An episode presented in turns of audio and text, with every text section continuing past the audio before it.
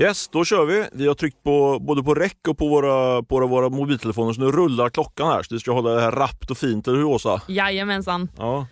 Eh, Stefan Rundell här och är reporter på Breakit och du Åsa är också reporter på Breakit, eller hur? Det är jag. Det var det sista jag frågade i alla fall. Ja, i allra högsta grad. Underbart. Vi har med oss vår huvudsponsor Swedbank i den här podden eh, som har ett upplägg att vi går igenom eh, veckans snackisar, nej vänta, säga, veckans möte, veckans snackisar och sen veckans köp och sälj. Det är liksom strukturen. Yes. Eh, och vi, eh, nu vi spelar in det här på torsdag 9 8.59 börjar vi snacka och det är som vanligt lite, jag på säga, lite deppigt. Eh, det är, eh, om man tittar ut i världen, H&M har kommit med nya siffror som var sämre än väntat. Det verkar som att vi shoppar mindre, vilket kanske är bra för miljön och klimatet men sämre för, för H&M och vi giriga aktieägare. Mm. Eh, och sen så så, så såg jag någon, ytterligare någon sån hård makrosiffra, men jag skiter i att nämna den nu för det är ju ingen makropodd, det här är ju en techpodd, eller hur? Det är en techpodd. Och vi hade ju som sagt veckans möte som vi skulle börja med, så du eller jag börjar med veckans möte? Jag börjar gärna. Du börjar? Ja. Ja. Eh, mitt veckans möte är med mannen, myten, superentreprenören Anton Wass. Och det här är ju en figur som vi har eh, både skrivit om på Breakit tidigare och nämnt i den här podden. Som Eh, jag bara sagt, råkat säga hej till och sen så, sen så blev det en, en man som föll ihop. Just, nu blir det utvikning direkt här, man var tvungen att Oj, säga det. var, det var dramatik. Vi hade på vårt e-handelsevent så var det en man som eh, otäckt nog bara föll ihop mitt under eventet och det var precis när jag skulle stå och prata med Anton Wass. Vi fick utrymma lokalen och så kom det ambulans och eh, det var ingen fara med honom. Det, allt löste sig Allt men löste då sig. försvann Anton i, i vimlet. Så jag har aldrig pratat med honom på riktigt med honom på telefon, men det har du. Eh, ju ish. Det blev en, eh, en, eh, vad säger man, en, ett videomöte. Mm. Men det räknas som möte mm, eh, tycker jag. Absolut. Eh, och vem är då denna Anton Wass? Jo, eh, jag nämnde superentreprenör eh, och hans senaste satsning är att han har grundat eh, bolaget Stark Future som tillverkar elhojar, alltså elmotocrossar. Ehm, och det här byggts upp i det tysta i Barcelona och eh, vi skrev ju rubriker om det här när han i december, slutet av förra året, ehm, gick ut med det här att nu så ska de trycka på start och 800 motorcyklar förbeställdes under första dygnet eh, till ett värde av 80 miljoner kronor. Eh, och det är en himla massa pengar. Och nu senast när jag pratade med honom då så är hela 13 000 motorcyklar förbokade. Ehm, och summan då som de räknar på att hur, hur mycket säljer de för? Jo det blir 1,3 miljarder kronor Otroligt. helt otroligt. Och det här är ju, det här är ju väldigt imponerande måste man säga. Särskilt med att de har flugit under radarn eh, tills de eh, inte gjorde det längre, höll jag på att säga. Ehm, men det är, det är ju lite knakigt i, i omvärlden och i ekonomin. Eh, allting blir svindyrt, med betoning på allt och svindyrt. Så nu är frågan, hur kommer det här gå? För grejen är att de ska nu under hösten börja tillverka de här hojarna. Så att det är mängder av kunder som då har förbokat men de har inte fått dem än. De har inte provat dem än. De är inte tillverkade än. Eh, så hur kommer det här påverka konverteringsgraden då, undrar jag. Mm. Jo men så här, enligt Vass då så uppskattar han att, att 85% av beställningarna kommer att resultera i faktiska köp. Hur kan man då vara så säker på det? Nej, men det kan man såklart inte veta. Eh, men kunderna har betalat en non-refundable deposit eh, och liksom den siffran, då, den här 85 procenten, det är prognosen som, som baserats på eh, ja, flera andra eh, bolag som håller på med eh, electrical vehicles, alltså elfordon. Men jag tror inte att det kommer bli de här 85 procenten i, i konverteringsgrad. Jag tror att folk kommer hålla i, i sina pengar så gott det går nu för att det har som sagt det har blivit jättedyrt. Och även om man är i en sits där man i vanliga fall gärna spenderar ganska mycket pengar på exempelvis då en, el, en elhoj så tror jag att nej, man gör inte det nu. Ja, men jag tror du är helt rätt ute där faktiskt. Det var ju vinstvarning i veckan från eh, Dometic tror jag som snackade om, jag är lite osäker nu, men det var just som, där vinkeln var just kring, eh, kring cyklar och bristen på, alltså att folk beställde mindre cyklar helt enkelt. Eh, jag tror det var jättebra spaning. jag har inte tänkt på det. Men för han, jag gjorde den här intervjun jag gjorde med honom, det var ju precis det här med ja, vad, hur mycket man kommer köpa i praktiken. Och då Ja. sa han just den här siffran till mig också. Då Mm. lät det fine, men nu tror jag faktiskt ett helt annat läge. Mm. Om man liksom signat upp, så, då har man lagt in kanske, tror 1000 eller 2000 kronor man lagt in. Liksom. Kanske man vill ha Jag tror det är vi? tusen spänn. tusen spänn. Ja. Det är ju ganska lätt att man bara, Ja. då struntar jag i en tusenlapp och slipper lägga ut 100 000, 105 000. Exakt. Ja, lite tufft läge för Anton där tror jag. Ja, helt klart. Så det, nej, jag tror att eh, det kommer bli tufft men däremot när eh, vindarna vänder sen igen då tror jag däremot det kommer bli ett helt annat läge. Men fram tills dess så blir det nog knapert på den fronten. Mm. Eh, Men ni som lyssnar, vad tror ni? Kommer man att, att fortsätta lägga pengar på vad man kanske kan kalla för lite extravaganta saker, lite mer nice to have and need to have? Ni får jättegärna höra av er och eh, berätta. Gör det. Du, eh, ska jag dra mitt möte? Gör det. Jag har ju faktiskt, eh, jag hade ju, jag blev två möten idag. Trots två snabba, rekordsnabba. För när jag gick in, när jag vaknade i morse så tänkte jag att jag skulle bara prata om Gesta Schultz som jag har utnämnt till eh, riskkapitaldrottningen. Oj, vilken fin titel. Ja, du tycker det? Ja, Eh, för jag, fick, ära jag fick faktiskt responsen att det skavde lite grann den titeln. Jag vet inte, men riskkapitalkung, det, ligger bra med. Men drottning, då bara, är, det okej att säga riskkapital? Eller? Absolut. Ja, bra. Absolut. Då vet jag. Eh, nej men Jessica Schultz har ju ett, ett, ett grymt eh, track record och hon har varit med och hon har ju varit entreprenör själv och dragit igång eh, eh, väldigt framgångsrika bolag tidigare innan, innan hon blev riskkapitalist. Gjorde intervju med henne här i måndags. De håller ju på de har precis stängt en stor fond, det ska återkomma till lite senare. Men det som jag fångade från det mötet var att hon sa så här liksom att det aldrig varit bättre tillfälle att starta bolag som nu. Det är positivt. Okej, och vad var motiveringen? Nej, men dels har ju liksom mycket, nu har ju mycket kostnader gått upp då såklart, men, eh, men eh, dels är det liksom eh, i, i en lågkonjunktur, allt annat lika, brukar det bli, vara billigare att starta, enklare att få personal och lokaler och sådär. Men det, vi är inte Mm. riktigt där än, men, men alla, det är mycket tyder på det. Men det framförallt det hon tryckte på, det var ju att det aldrig funnits så stora problem att lösa i världen. Alltså med hela impact, klimatfrågan och det finns en massa olika stora problem och, och, och det älskar hon som investerare, att det finns stora Mm. problem att lösa. För om lyckas man lösa det stora problemet, då blir man jätterik liksom. Istället Men- för om det är massa små problem. All respekt, de här stora problemen har ju alltid funnits. Ja, men hon menar att de är större än någonsin liksom. och det kan man hålla med om liksom, i och med att klimatklockan tickar för varje dag. Liksom, Ja, det så, här, så, gör det, så, så jag menar hela impact-segmentet är ju, är ju glödhett nu och väldigt relevant. Så det, det var liksom hennes take på det. Väldigt stora problem att lösa eh, och det finns eh, mer möjligheter för en entreprenör i, en, i sånt här klimat än det var tidigare. Liksom. Typ så. Men Så- vad, vad sa hon liksom då om liksom just riskkapitalet? För nu är det många investerare som säger nej, nej, nej, nu, nu investerar vi verkligen det som vi verkligen tror på, inte så här, nej men det kanske kan flyga. Bra att du frågar det. Det blir en cliffhanger till min spaning lite senare. Hopp, Nej, men det ska vi, det, det, jag, jag, jag, jag passar den frågan lite sen, för jag tänkte vi ska ta upp det sen. För det, just, det handlar just om att Jessica Schultz har dragit in en fond på 10 miljarder plus och vi ska prata om lite andra fonder och så. Så jag, jag, jag vill på, återkomma till den. Ja. Gå vidare till eh, lite i samma ämnen då, för det som hände i morse var att jag fick ett mejl från Hanna Meilton. ja, det här är alltså möte nummer två. Nummer två kommer Ja. vi möta där. Och jag och Hanna hade ett möte faktiskt tidigare i veckan, ett eh, jurymöte. Vi utse, ut, utsåg eh, årets SAS-bolag eh, som är väldigt hemligt fortfarande. Vi kommer utse dem på, på vår stora gala den 5 oktober på SAS Spännande, ja, vi Ja. får vänta tills dess, tills vi får veta alltså. Ja, det får ni vänta med. Men det var ett väldigt bra, kort, snabbt och konstruktivt möte tillsammans med Johan Krona var också med där. Och eh, då hintade hon att hon hade lite grejer på gång. Eh, och det, fick, det som var på gång det var att hon nu tillsammans med en partner drar igång en, eh, en, ett investmentbolag inom SAS faktiskt. Får in 300 miljoner kronor från bland annat eh, Eh, Alven och Didriksson. Det, var, det, det namnet satt långt inne, sjukt att jag glömde bort det. Jag älskar ju Alven och Didriksson. Vi har ju haft möte, eller, samarbete med dem i samband med andra saker. Nej, det är inte enkelt med namn alltså. Nej, ja, namn är en riktigt dålig kombination. Men hon har fått in eh, dem pengar i ett investmentbolag och ska investera då i i eh, SAS-bolag helt enkelt i tidiga skeden. Jag tror det här kan bli riktigt bra. Och Eh, SAS-bolag, om du vill förklara vad SAS-bolag är. Ja, men det är ju det är bolag som, eh, det som då tidigare var mjukvarubolag då, eh, och det är att man då har eh, någon form av tjänst i det så kallade molnet och det är ofta prenumerationsbaserat och det vänder sig också ganska, när vi pratar om SAS är det ofta företagstjänster. Yes. Så är det. Bra att du påpekar det. Så Software as a Service. Precis, det, det ordet vägrar jag säga på grund av att jag inte kan uttala det. det Men då gör jag det, så det är lugnt. Så nej men, ha ögonen tror jag på, på Hanna framåt där. Hon kommer göra flera spännande investeringar i, ett segment som är fortsatt eh, väldigt hett eh, vill jag ändå påstå. Eh, eller rätt sagt, det är investerings, väldigt investeringsbart nu för värderingen har gått ner lite grann men det finns väldigt mycket problem att lösa i den sektorn också. Det är rea alltså, rea Ja. på SAS-bolag. Ja, det är re... Ja, skulle jag säga. Kanske, kanske. Men man vet inte hur länge rea... Det kan bli ännu mer rea. Så jag är lite osäker när man ska gå in. Men lite rea kan man säga. Ja. Veckans snackisar, veckans snackisar. Ska vi rulla vidare på det? Det tycker jag. Eh, en stor snackis i Tech-Sverige just nu är ju vad som egentligen händer på Bambuser. Eh, och det är en lång historia det här, men i breda penseldrag kan vi ju säga att det har hänt mycket i det här, eh, noterade också SAS-bolaget. Vad gör du? Vi måste börja... Ja, förlåt. Ja. Precis som jag säga det. Men jag satt bara, hon måste säga vad det är för något också. Det är ett. SAS-bolag och de håller på med live-shopping.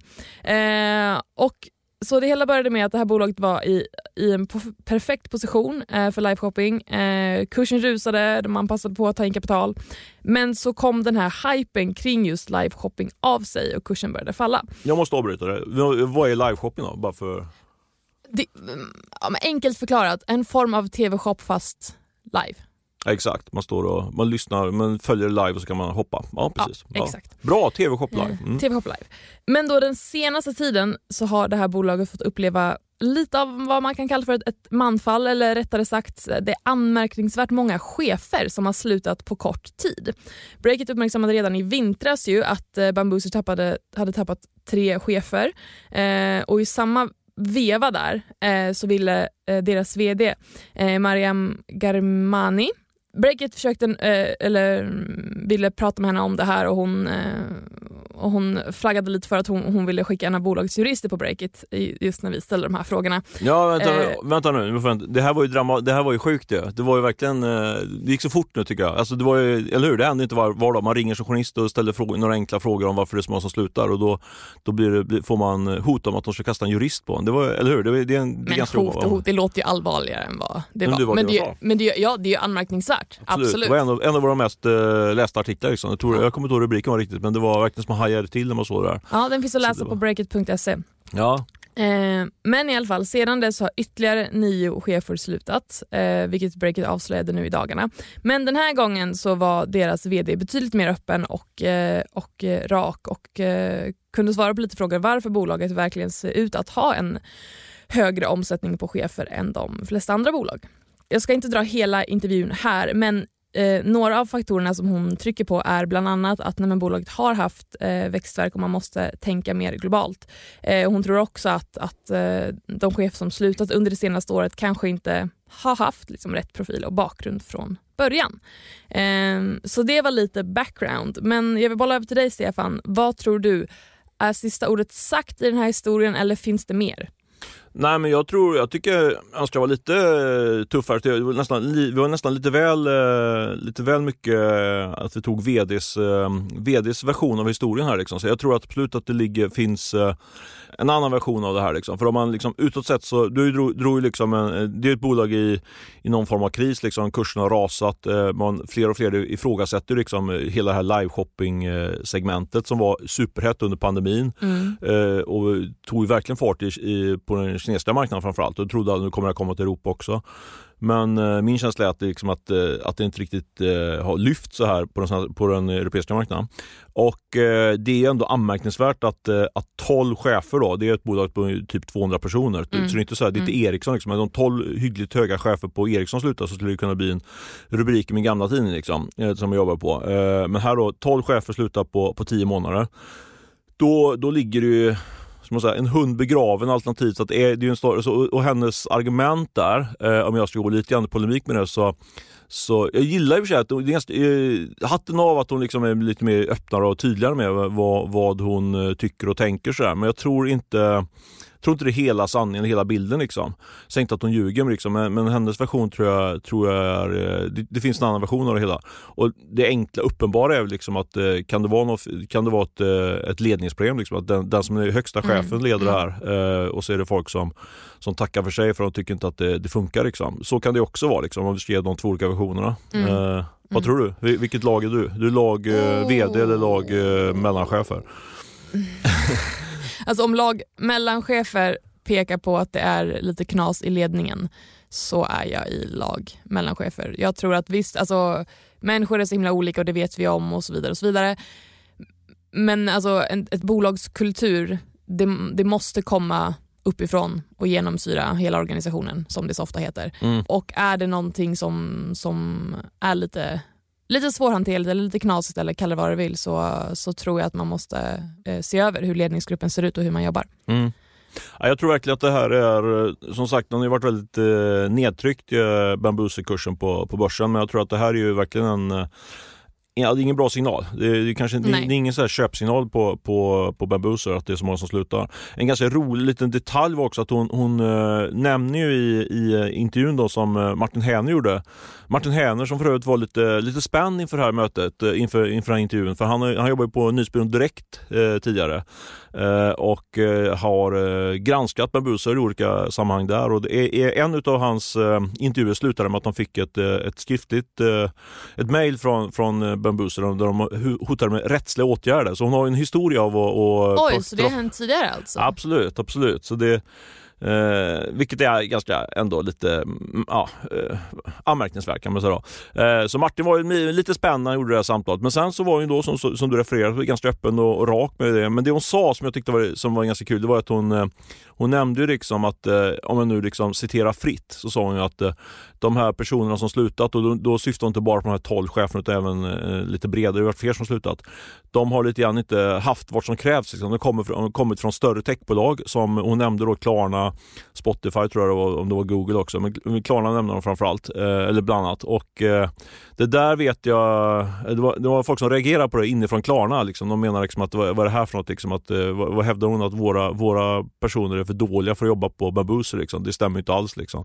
Så det var, det var lite som en, ehm, en annan liten storm hon rev upp där med det utan tycker jag var lite kul. Mm, Men var det liksom alltså deras kompetens eller var det mest att det inte var en bra matchning mellan bolag och... Nej men som jag uppfattade det så menar hon väl liksom att eh, man kommer från liksom ett lite större techbolag och så, Ja. så krävs det en annan typ av profil när man kommer till ett mer yngre, snabbare, coolare, hetare eh, bolag som Babusar. Och det tror jag inte är riktigt sant. Men, eh, men det var, det var hennes, hennes bild av det hela. Mm, det var hennes Nu får jag kanske All en right. jurist efter mig när jag har sagt det här men, men, men det, det står jag för. Då får vi dela, dela, Träffar, med det då. jag gjorde en lång- intervju med Mariam för, för ett år sedan två som var väldigt bra. Jag gillar verkligen henne när, i, när jag träffade henne. Hon, hon var väldigt öppen och, och rak då faktiskt. Eh, Försöker du ducka att nej, inte få nej. en jurist eh, skickad på dig nu? Ah, nej men jag tycker det är bra att nyansera lite grann. Men det, det som jag minns också var från den intervjun var att hon var väldigt frispråkig faktiskt. Och sen efteråt så, så ville hon tona ner några, en del av sina citat och sådär. Och då gick jag henne till mötes för jag kände att hon var ganska, eh, ändå inte supererfaren som börs liksom sådär. Men så, där, ja. så hon, det, egentligen gillar jag att, att man, folk som är liksom frispråkiga och sticker ut hakan sådär. Men, eh, men sen har jag bara följt henne på distans genom våra artiklar kan man säga Mm. de sista. Och då, det tycker jag inte är okej att man eh, hotar med jurister när man ringer och ställer vanliga frågor till en börs Men hon svarar ju nu eh, redigt och bra så det är hatten av just för den delen då. Men däremot kanske jag inte eh, tror att hon ger riktigt hela bilden i sina svar. Var det en lång utläggning? Det var en lång ja. utläggning och det är tydligt att du eh, försöker ducka en jurist här. Men eh, jag tycker att vi går vidare till nästa snackis. Och I veckan har det ju kommit nyheter om tre jättestora riskkapitalfonder. Eh, Northone har fått in nästan eh, 11 miljarder till två fonder och eh, EQT tog in 25 miljarder till en fond. Eh, vad är det egentligen som händer här, Stefan? Jag trodde att det var techfrossa både på börsen och utanför. Ja men absolut, nu får du äntligen svar på din fråga som du egentligen ställde här i Yes. inledningen. Men nu kommer den. Väntan som väntar på något gott. Nej men alltså, eh, för det första så måste man säga att det är liksom, det är faktiskt så att vi har några av världens bästa riskkapitalfonder i, i Sverige. Norson är ju liksom en eh, superstjärna Mm. eh, om man jämför liksom med, med deras konkurrenter ute både i Europa och USA. Så det är ju, är ju en viktig faktor. EQT är ju liksom någon form av maskin liksom, som är noterad på, på Stockholmsbörsen och, och eh, reser ju fonder i parti i minut liksom, på grund av att de varit så himla framgångsrika. Så det, det är väl den första och enklaste. Alltså, om, det är någon som ska lyckas med att resa en fond i oavsett vilket klimat det är så är det ju typ Norson och EQT. Så det, det är bra att ha med sig. Liksom. Eh, men sen så, eh, för, för, det, för hela, den här, hela den här riskkapitalmarknaden funkar också mycket att kommer man in i en positiv spiral, alltså har du, har du en gång lyckats liksom och fått bra avkastning, Ja. då är det lätt att få in Mm, nya kapital. mm. Eh, Jag min, när jag satt och putsade på det här manuset igår så mindes jag en story. Jag träffade en kille som heter Björn Savén, eller en gammal man numera som heter Björn Savén. Han är lite så här riskkapitalnestor. Han var med och grundade eh, Industrikapital som är en Mhm. av de stora spelarna. Och jag kommer ihåg det så väl när jag sa det, när jag gjorde en intervju med honom, det var länge sedan, så sa jag liksom så här, men det här, för då är det just du vet, att man, man får in massa pengar, man köper bolag, belånar dem väldigt högt och så får man väldigt bra avkastning. Och så. Ja. Det är lätt för enkelt för att vara sant. Så här. Då sa jag så här, ja, men det här låter, det låter lite för lätt det här. Liksom, så här. Då sa han till mig, skrattade han lite grann, så tittade han på och sa, ja du vet det är, det, är, det är den första miljarden som är svårast att få in. tyckte jag var ganska roligt. Liksom, första miljarden, man brukar prata första miljonen. Han, han har ju en poäng där. Det är klart det är lätt att sitta vid sidan av och säga att det, det är väl bara att dra igång. Liksom. Men det är verkligen så här att eh, har du väl lyckats med att få in den här första, det är det som är det stora jobbet. Sen så, sen så är det enklare framåt kan man säga. Ja men ändå så, här, så det är ju bara stora institutioner som typ försäkringsbolag och ja, men riktigt rika människor som brukar få chansen att investera i de här fonderna. Mm. Right? Så, alltså, ska, vi, ska vi dra slutsatsen att de här vad vi kan kalla rika spelarna kommer bli ännu rikare på sin investering här? Ja men absolut, men om vi går tillbaka till liksom din första fråga, liksom var, var, hur lyckas man få in så här mycket pengar eh, i samma, trots att det liksom folk bara hatar tech just nu? Liksom. Eh, då, är ju, då är ju svaret att Eh, dels att eh, de allra bästa kommer alltid få in pengar, men också ja, de, här, de som investerar nu tror jag faktiskt kommer bli ännu rikare. För just nu, jag pratade med, med en, en, en riktigt duktig fondförvaltare precis på väg, på hit då, till, till studion och han sa liksom att om det är någon, något läge man ska investera i techfond så är det nu. Det, man pratar, brukar prata om vintage, alltså olika årgångar på mm. fonder. Och eh, en årgången 2020 eller 2019, ja, 2020, 2021, de kommer, de kommer bli, 2020 de kommer bli riktigt dåliga för de har ju liksom investerat på toppen. Nu ju allting gått ner med typ 50% Och de här, de här fonderna investerar ju de investerar inte alltid nu, nu liksom. de kommer investera de här pengarna under låt säga två, tre år framöver. Liksom. Så jag tror att det är perfekt läge att gå in som investerare i, i den här typen av techfonder nu. Förutsatt att man inte liksom tror att världen ska gå under och det tror inte jag. Utan jag tror liksom att eh, tech och, och, digitalisering är liksom något en, jättestora eh, viktiga krafter i samhället liksom, som kommer skapa massa värden. Så jag tror att de, ja, de här rika människorna kommer ännu rikare och det är perfekt läge att investera i en sån här techfond just nu om man sitter på en himla massa pengar? Är det det du säger? Eller ska investerare som har betydligt mindre kapital också gå in? Eller är det liksom Pratar du om de, om de stora drakarna här eller pratar du om investerare som investerare? Nej men alltså du, om du är, du och jag kan ju inte gå in i de här fonderna för det finns, vi har ingen access till dem. Liksom, Nej men jag är ingen investerare, jag är ju en helt vanlig journalist. Ja men precis. Men Oberoende menar, som inte investerar. Jo men du frågar ju liksom hur, om det är bara de här rika som ska... Utan, för det första har man inte möjlighet att investera i de här, i de här fonderna. Utan den möjlighet man har om man är lite mindre investerad det är att man går in i det som kallas liksom fond i fond och sånt där. Liksom. Alltså att man investerar i fonder som sen i sin tur du investerar i riskkapitalfonder. och sådär. Men där är det ganska mycket avgifter och så, så det tror jag inte. Jag tror du, om du, om du, det stora köpläget är för de som sitter med ett antal hundra miljoner liksom, och kan gå in i de, långsiktiga de här riskkapitalfonderna. Okej, okay, men så summa summarum då. När du säger att nu är det ett bra läge att investera i tech så pratar du om de riktigt, riktigt rika människorna.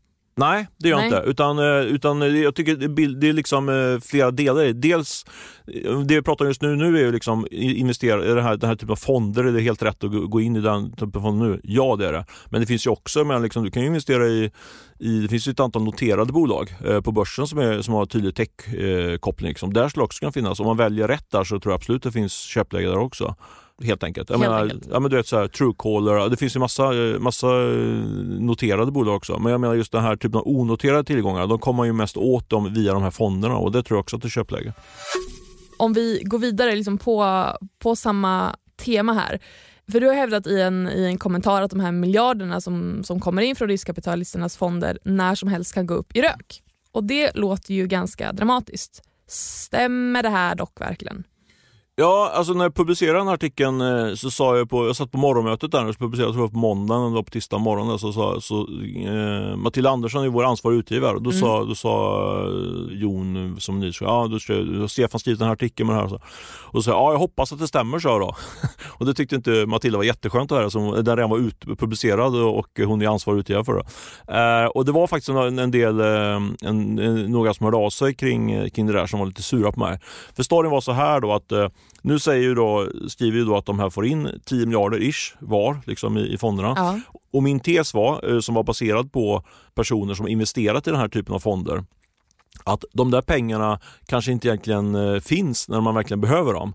Eh, för då kan det vara så här, enligt min källa då, mm. att ehm, eh, de här investerarna som gått in i fonderna, som, de kanske sitter själva eh, lite dåligt till med, med kapital, de har förlorat pengar på börsen och sådär. Ja. Så de, de, är inte så sugna längre på, på att investera i, i de här väldigt högrisk techbolagen. Då. Och då, då sa min källa så här, då, ja, men du vet, man skickar inte ett mail gör man inte. Man skickar inte mail till, till fondförvaltaren men däremot så kanske så snackar man ihop sig några av de här större investerarna. Sen ringer man till fondförvaltaren och så säger man så här, okej okay, Nisse eller, eller, eller Klara som är liksom den som sitter och förvaltar mm. pengarna ta lite lugnt med investeringarna nu. Jag vill inte att du säger till eh, att vi ska skicka in nya pengar nu ja. de närmaste sex månaderna. För nu vi behöver lugna oss lite grann. Så, mm. så då in, det innebär i praktiken, för, för det hårda avtalet, juridiska avtalet är så att, att Klara eller Nisse kan ju ringa till den här investeraren och säga okej okay, mm. nu ska vi investera, kom in med pengarna nu. Liksom. Mm. Uh, men då sa min källa liksom att så funkar det inte i praktiken utan vi kan liksom dra på den här tiden. Och på det sättet kan man ju säga att de här pengarna som man säger då finns på kontot i praktiken inte finns där när man väl behöver dem. Men eh, det där var, fick jag ju ganska mycket mm, kritik från, från några av de här stora fondförvaltarna då, som sa att du är helt fel ute Stefan, eh, du vet inte vad du snackar om och så vidare. Men men ja, jag står nog på mig. Jag har pratat vidare med ytterligare, ytterligare i insiders här som säger att men det, det är klart att ingen kommer erkänna det här i praktiken och det brukar inte hända. Nej. Men det är klart att ja, men du vet, om jag hade investerat i dig till exempel 100 miljoner mm. eh, då är du rätt eh, angelägen med att hålla mig happy. Liksom. Eh, och om jag då säger liksom så här, men eh, Åsa, ta lugnt, kan vi, kan vi hålla på det här lite en stund? Liksom så här du är ju ganska benägen att gå mig till mötes då för du vill ju tillbaka, du vill ju att jag investerar 100 miljoner om tre år igen. Liksom. Ja, visst. Ja, visst. Så jag tror, jag känner mig ändå ganska trygg i det även om eh, Även om delar av riskkapital-Sverige hatar mig numera eller tycker att jag är helt inkompetent. Det går nog över. De, de släpper det där. Det är snart glömt. Ja, jag får hoppas det. Eh... Så det var storyn kring, kring de här eh, miljarderna som går upp i rök. I alla fall till, jag er, måste jag gick in och ändrade rubriken också. Det stod miljarder går upp i rök, men jag skrev tillfälligt går upp i rök. Så tillfälligt går upp, okej, okay, så dyker de upp igen? Ja, kan dyka upp liksom sex månader senare. Liksom. Men det kan ändå vara väldigt, du vet om du sitter i, om du, har, om du är riskkapitalist och så sagt att du ska investera i Åsas startup liksom, och sen ska du gå och kalla på pengarna eh, på måndag liksom, så får mm. du inga pengar. Då är det rätt jobbigt att vara mm. entreprenör Åsa, även om pengarna kommer om sex månader. Så det är ändå en ja, issue liksom så. Ja, Ja, eh, helt klart en snackis och det kommer ju snackas mer om det här framöver, helt klart. Ja, eh, men du, du får vi... gärna ställa mer frågor kring det här ämnet. Det är ju ett oerhört intressant område här, riskkapital, och det är ganska hemlighetsfullt. Det finns lite, väldigt lite, ganska hemlighetsfull värld så här. men jag älskar ju att prata om den så ställ gärna många eh, inte dumma frågor, sånt där, men jag gillar när man ställer dumma frågor. det, det finns inga dumma frågor. Nej, jag vet, jag säger det. Men jag säger jag, verkligen så. Det vet att jag älskar dumma frågor. Jag ställer alltid massa dumma frågor. Till alla lyssnare också. Hör av er, ställ frågor eller påpeka någonting som vi har sagt. Ja, jättebra. Stefan.breakit.se. Särskilt det här ämnet, Stefan säger, Stefan at breakit.se. För det är verkligen kul om ni har lite mer insight, alternativt nya dumma frågor. Dumma frågor, det låter väldigt för dumt, men du, du måste förklara mig. Jag brukar själv älska att man, jag brukar säga till alla, ställ mycket dumma frågor. Så jag gillar dumma frågor. Så det, det finns inga dumma frågor, men de är väldigt bra att ställa dumma frågor. Ja, ni fattar.